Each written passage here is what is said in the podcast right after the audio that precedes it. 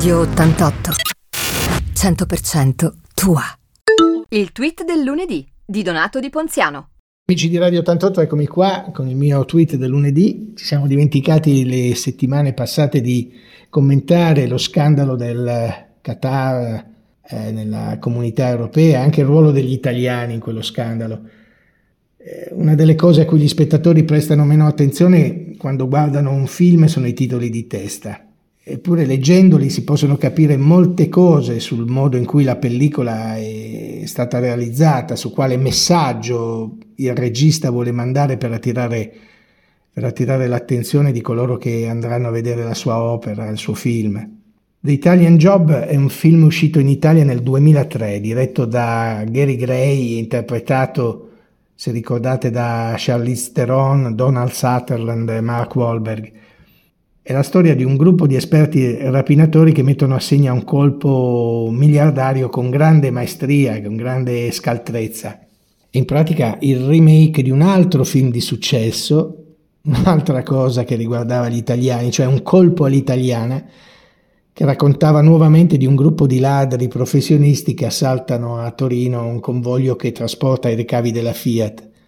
Alla fine tutti quanti i rapinatori vengono presi e assicurati alle patrie galere. In entrambi i casi, però, con la scelta del titolo del loro film, i registi stranieri avevano in mente di richiamare l'attenzione su quello che noi italiani troppo spesso rappresentiamo agli occhi degli stranieri, e cioè dei mariuoli, dei furbi, dei menefreghisti delle regole, delle leggi e dei valori, degli opportunisti che si fanno un baffo persino delle cause per cui si ergono a paladini.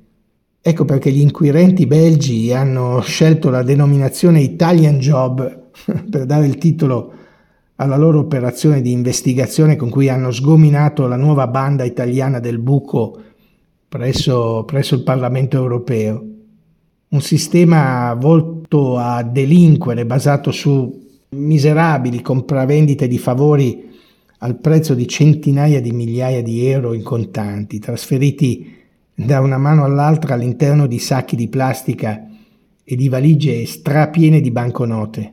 Sarà uno scandalo che forse si allargherà colpendo il cuore della più importante istituzione europea all'interno della quale ha segnato la credibilità del gruppo dei socialisti democratici della sinistra.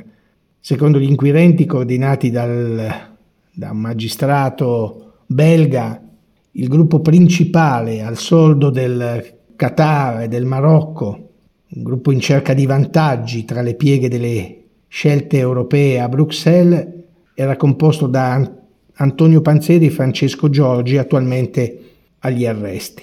Il primo ex sindacalista e paladino dei lavoratori, ex parlamentare del PD, poi di articolo 1, poi lobbista a Bruxelles, e anche il fondatore di un'associazione onlus denominata Fight Impunity, cioè tradotto combattere l'impunità.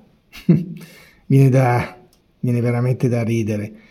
All'interno del nostro lungometraggio The Italian Job eh, ci abbiamo inserito pure una scena del Dr. Jekyll Mr. Hyde.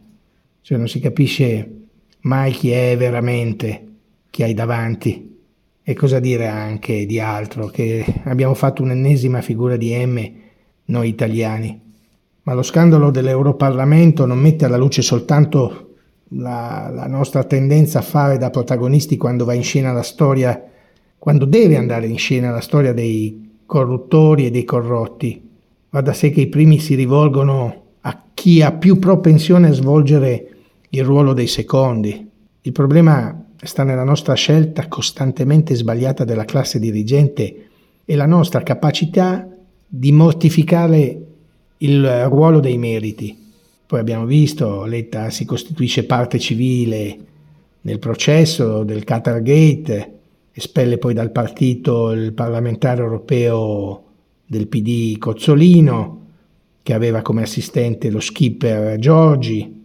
Si sorprendono tutti, ma sono in tanti che fanno finta di non sapere che il problema è un altro. Cioè da tempo in Italia un comitato di gruppi e correnti di potere politico hanno distribuito poltrone e ruoli apicali ad un nutrito numero di incapaci, con uno spessore morale ed una preparazione spesso quantomeno discutibili. E adesso noi italiani ne paghiamo le conseguenze. E sicuramente non è ancora finita. Direi che la storia degli italiani all'estero è sempre una storia in salita. Cioè la credibilità, l'affidabilità sono cose che tutte le volte che vai all'estero, se arrivi dall'Italia, te la devi conquistare veramente con tanto sudore. Ci proviamo sempre con forza a ricordare che l'Italia è la culla di Leonardo, di Dante Alighieri, di Galileo Galilei, di Michelangelo, di Cristoforo Colombo, di tanti premi Nobel e di tutti quegli italiani onesti e capaci che hanno scritto pagine di civiltà e di successi in tutte le parti del mondo. Ma niente da fare. C'è sempre qualcuno che ci riporta al solito The Italian Job, con i suoi significati più negativi. Alla prossima, amici. Al prossimo tweet del lunedì. Radio 88. 100% tua.